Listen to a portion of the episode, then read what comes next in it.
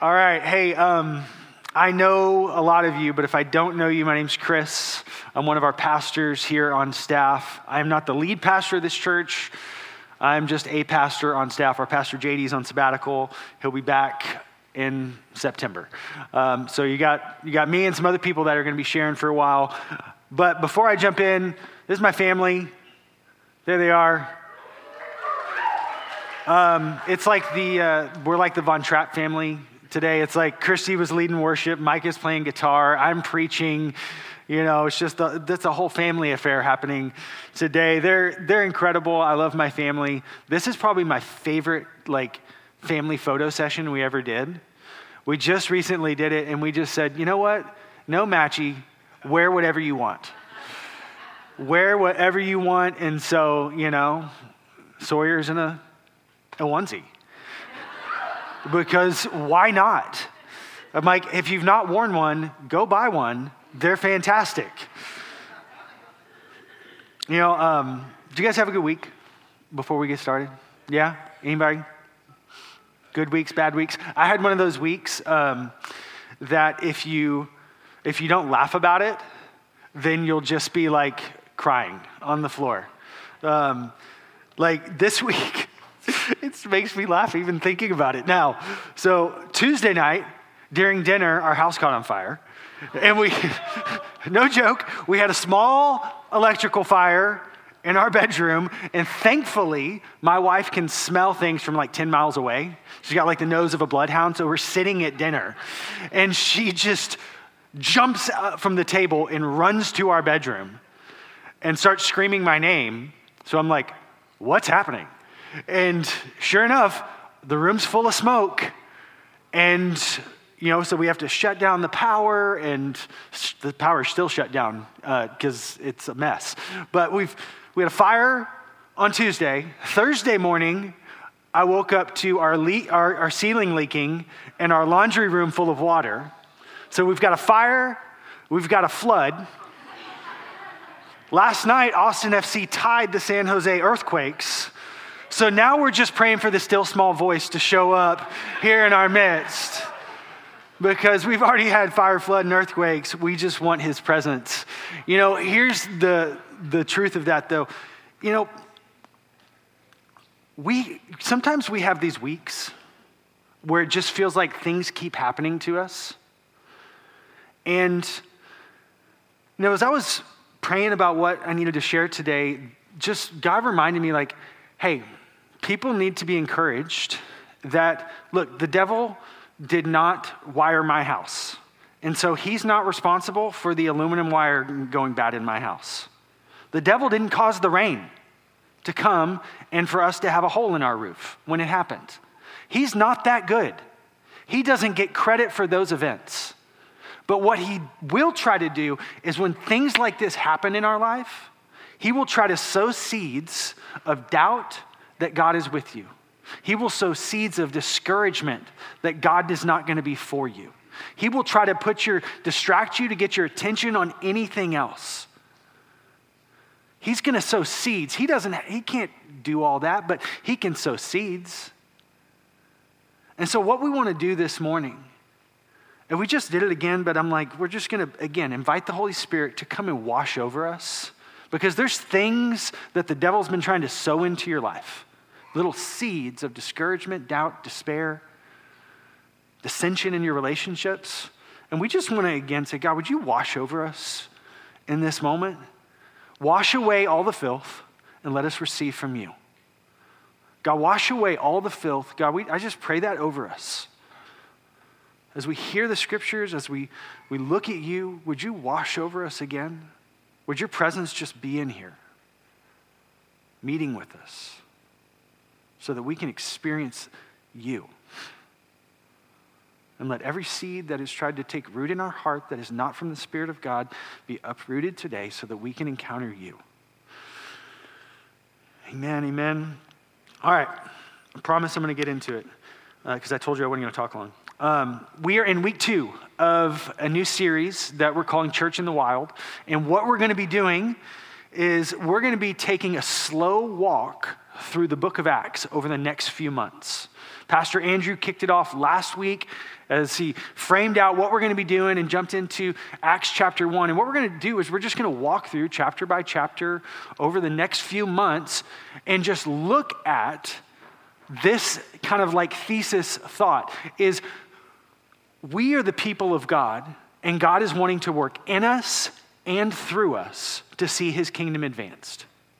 As the people of God, God is always wanting to work in us and through us so that his kingdom is advanced. And so we want to encourage you to jump in to this journey with us.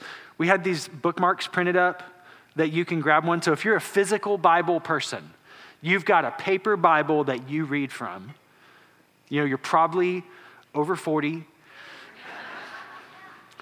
And so here we go. For those of us that are reading that way, stick this in your Bible.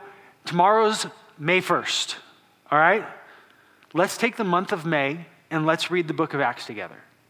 That even gives you like a few skip days that if you like forget, you can still finish because there's 28 chapters in the book of Acts. Now, if you're a digital Bible person, scan the QR code. It'll take you to the Bible app and you can follow along. You can even set reminders so that you will be able to read. And let's read the book of Acts together and dive in to what we're going to learn and what we're going to experience. So today, I'm on Acts chapter 2.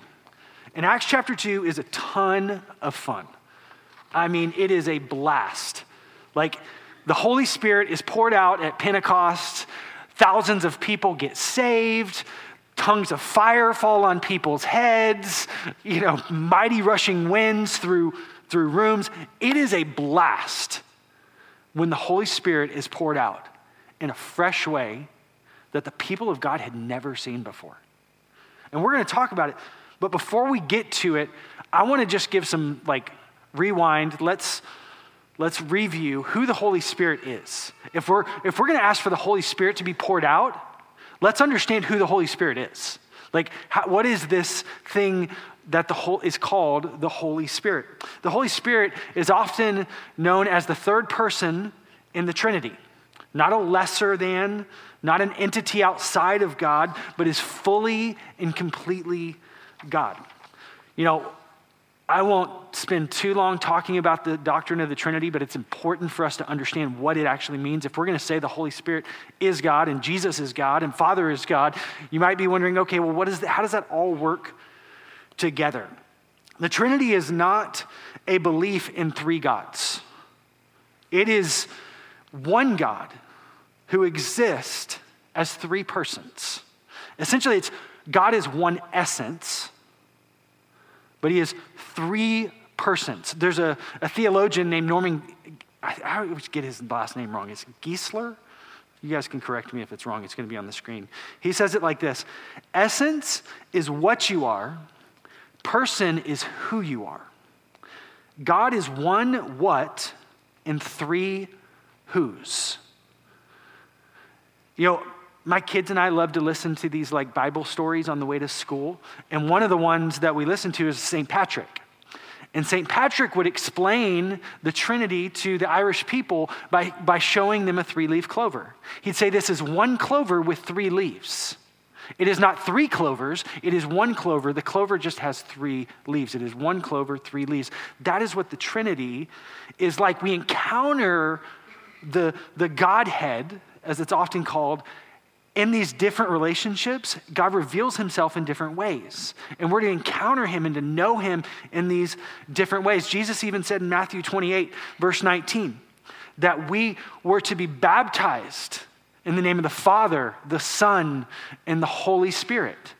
We were to get to know fullness of who God is. And each of those, each of the Godhead reveals something different to us. You know, the, the Father, the Almighty God, God the Father, you know what he reveals to us is that God is a, a protector, that God is a provider, that God wants to give purpose to our life. You know, we encounter Jesus, the Son of God.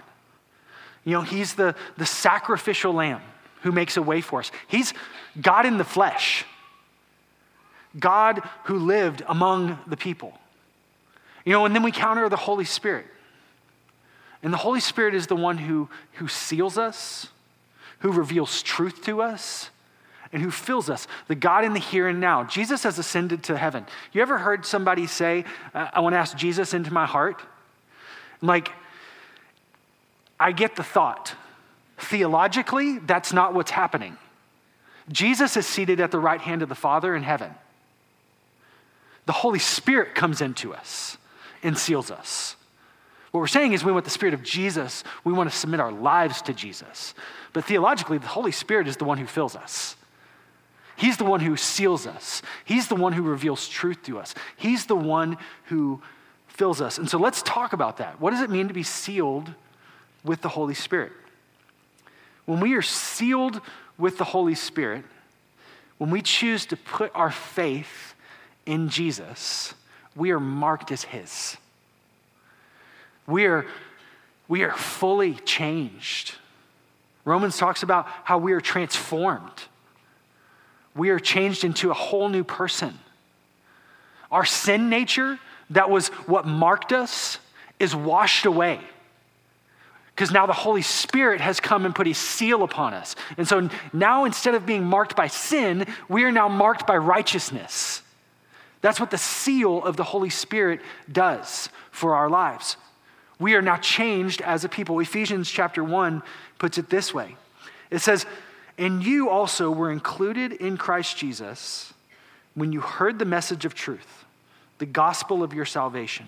When you believed, you were marked in him with a seal, the promised Holy Spirit, who is the deposit guaranteeing our inheritance until the day of redemption of those who are the possession of God to the praise of his glory. You know, the significance of us being sealed by the Holy Spirit means that we're marked as God and we walk in the authority of God. If we're going to, this all, let me, let me again remind you, we're coming back to Acts 2, where the people of God are about to be filled with the Holy Spirit. They're about to be baptized in the Holy Spirit, which means they're going to be submerged in the Holy Spirit, completely saturated and soaked with Him. So let's understand who He is. What does He do? What does it mean to be sealed with the Holy Spirit? It means that we are marked as His and we are given authority by Him. We are given authority by Him. Think of it this way back in ancient times, you know, a king would give his seal to someone to go act on his behalf. What that often would, would mean is he would take like a ring with his signet on it. And what he would do is he would give you that ring. And as you went out to do business on the king's behalf, you would show the king's seal. It would say, You are coming in authority of him. So, therefore, what you say and what you do is then now in the king's authority, not your authority. So, when it says we are sealed by the Holy Spirit, let's get this.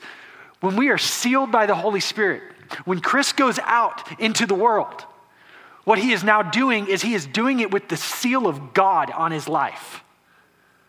So, I am walking in the authority of God which also means I better be sure I know what God wants to do and not misuse his authority. Because he has marked me with a seal.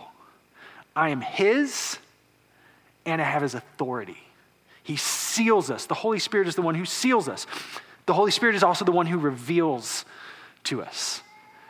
He reveals truth, he reveals Jesus to us.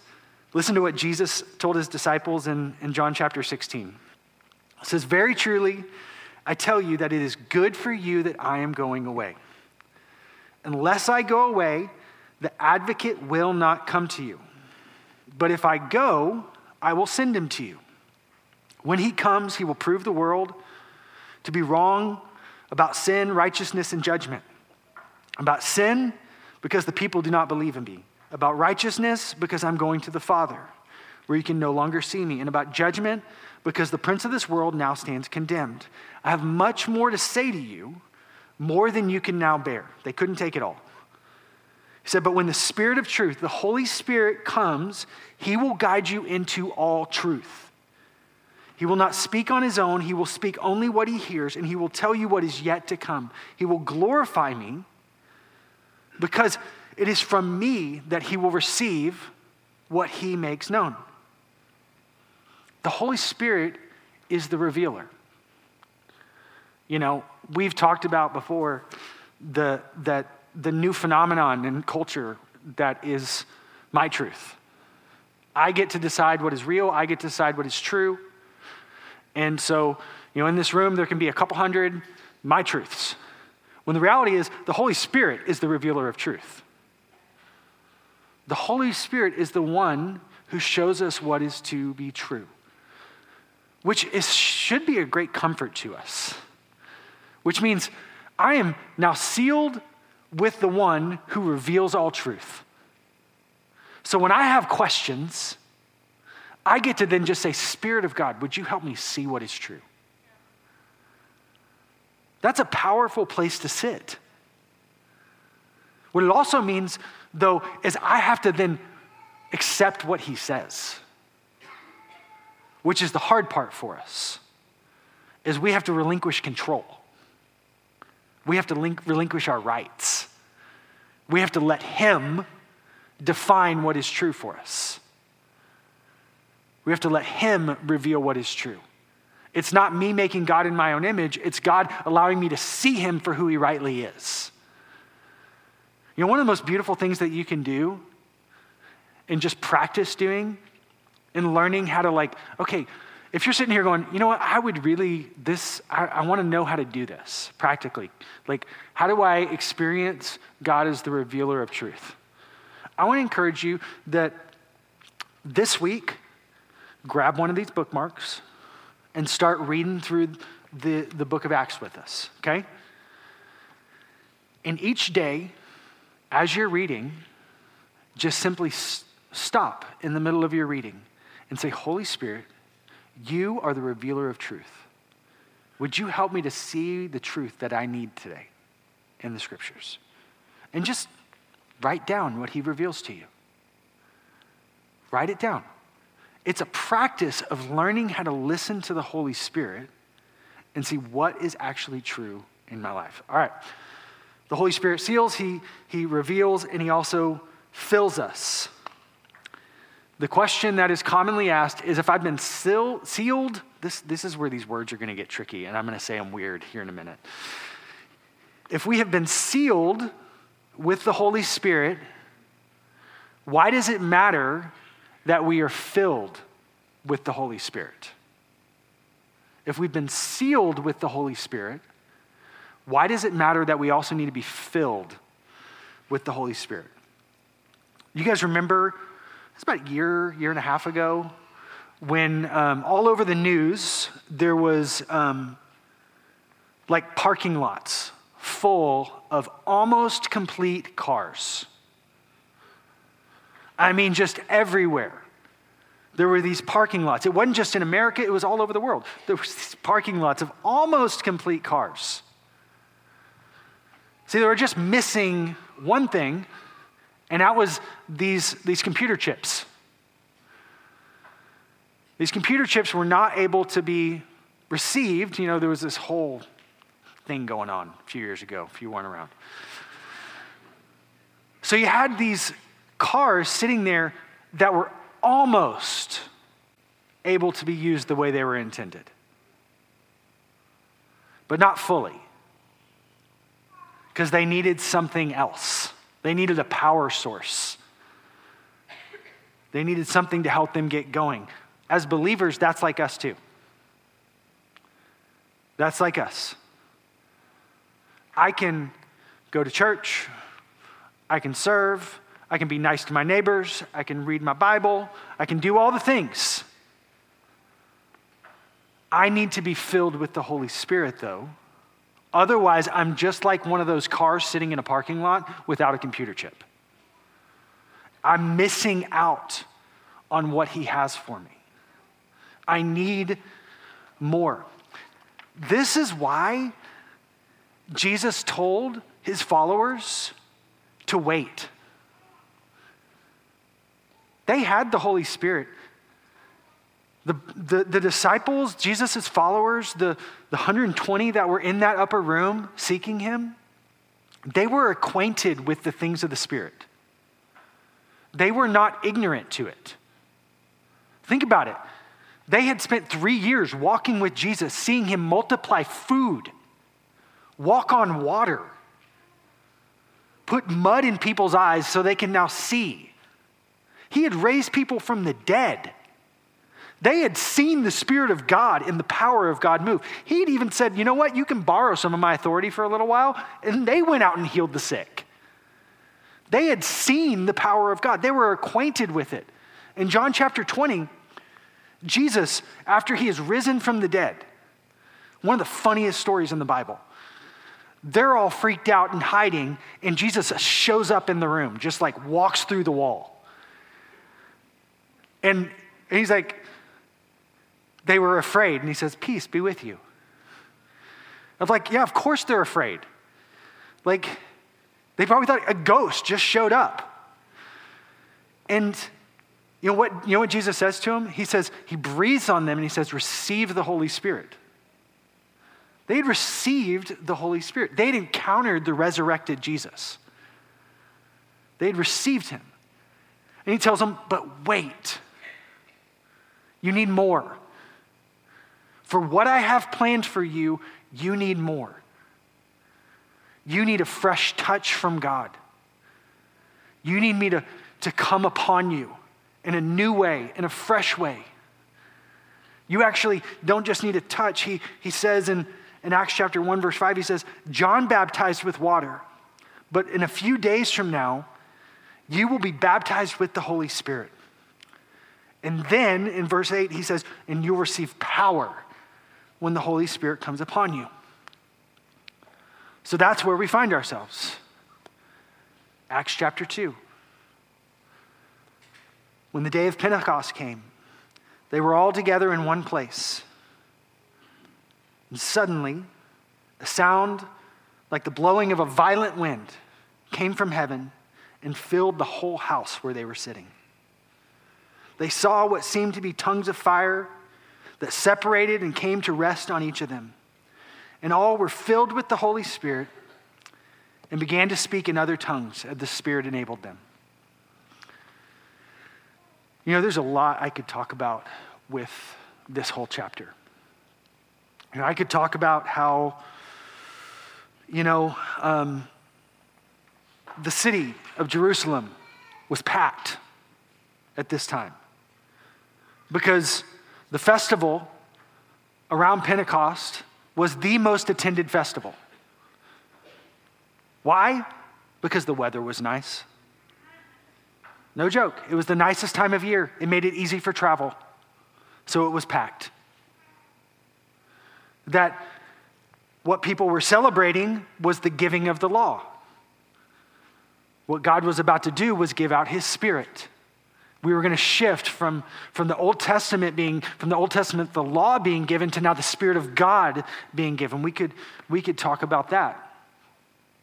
We could talk about how it says a tongue of fire came and rested on each one of them, symbolizing that God wants to fall on a people, but he also wants to fall on the individual. It was reshaping how they, how they saw what God was going to be like and move and do.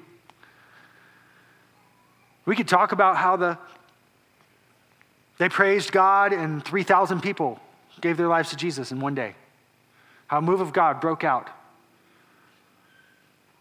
You know what, as I've been sitting with this passage, you know what keeps coming to mind?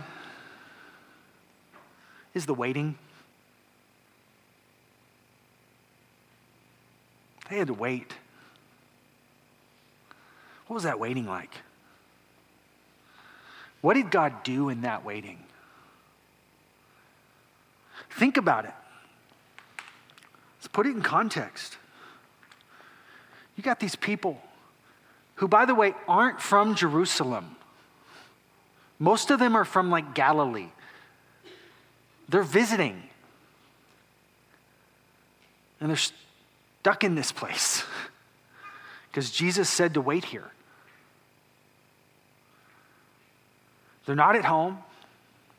They're having to live out of something. They're still having to shop for food. They're stuck. Not only are they stuck, they're stuck in the city that just a month before arrested and killed their leader. They're not all that popular in this place. So think about what they're experiencing. Every time they have to leave the house to go get fresh bread or oil, they're either doing it in fear that they're going to be recognized, or they're doing it seeing the people that killed him.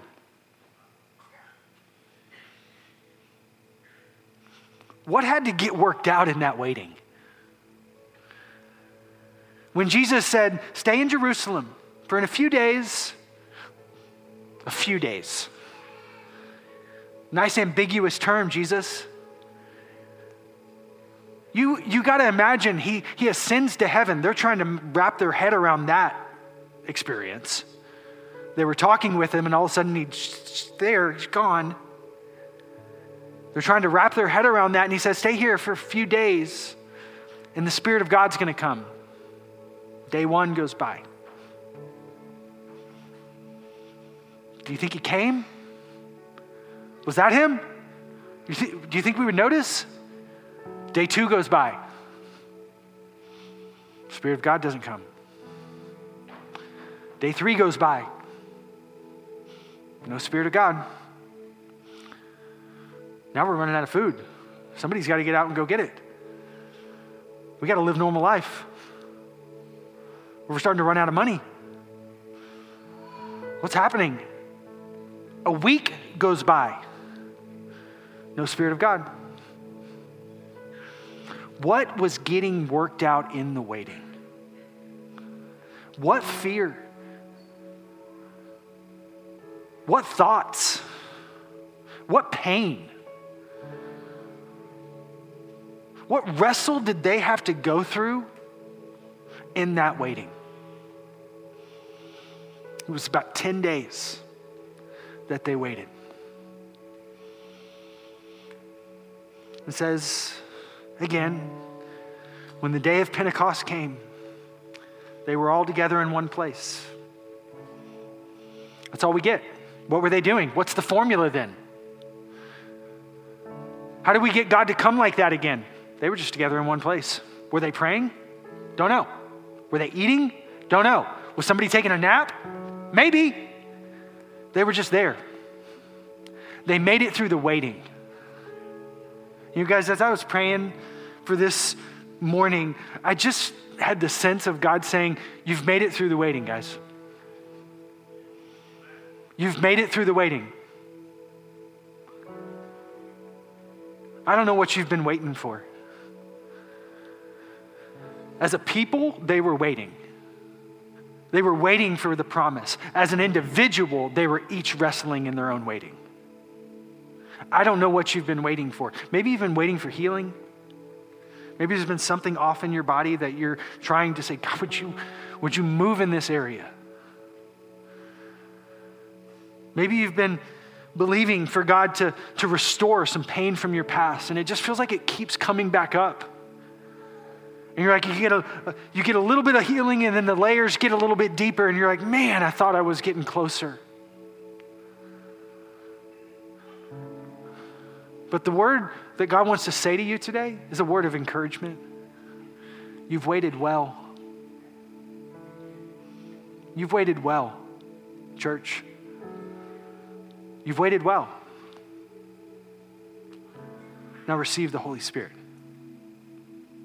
Receive the fresh touch from God. That's, that's where we're going to stop. Let's, I want to encourage you. Let's stand up.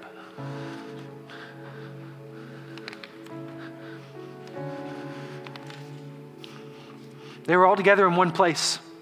God, if you want to come with a violent rushing wind, you're welcome to.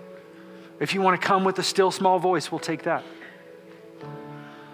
God, if you want to come with tongues of fire, or you want to wash us in your love and your peace, we'll take what you want to give. We wanted to just create some extra space today. We've waited well to receive that word and then just to position ourselves and say, God, would you come and give a fresh touch, touch to our lives? I want to encourage you that if you're sitting there going, man, this is exactly what I need to hear, there's nothing magical about the front. There's usually just something that happens when us, when we're willing to take a step into what God wants to invite us into. We're not going to have prayer teams that are going to pray for you. It's going to be about you and just coming and sitting with God. And we're going to ask God to come and touch us as a people and as an individual. And the band's just going to lead us for a couple songs, and we're just going to say, God, would you come and meet with us? And I just want to encourage you come. Come sit in his presence. Let's be in this place together and receive what he wants to pour out. He says, You've waited well. Now receive the Holy Spirit.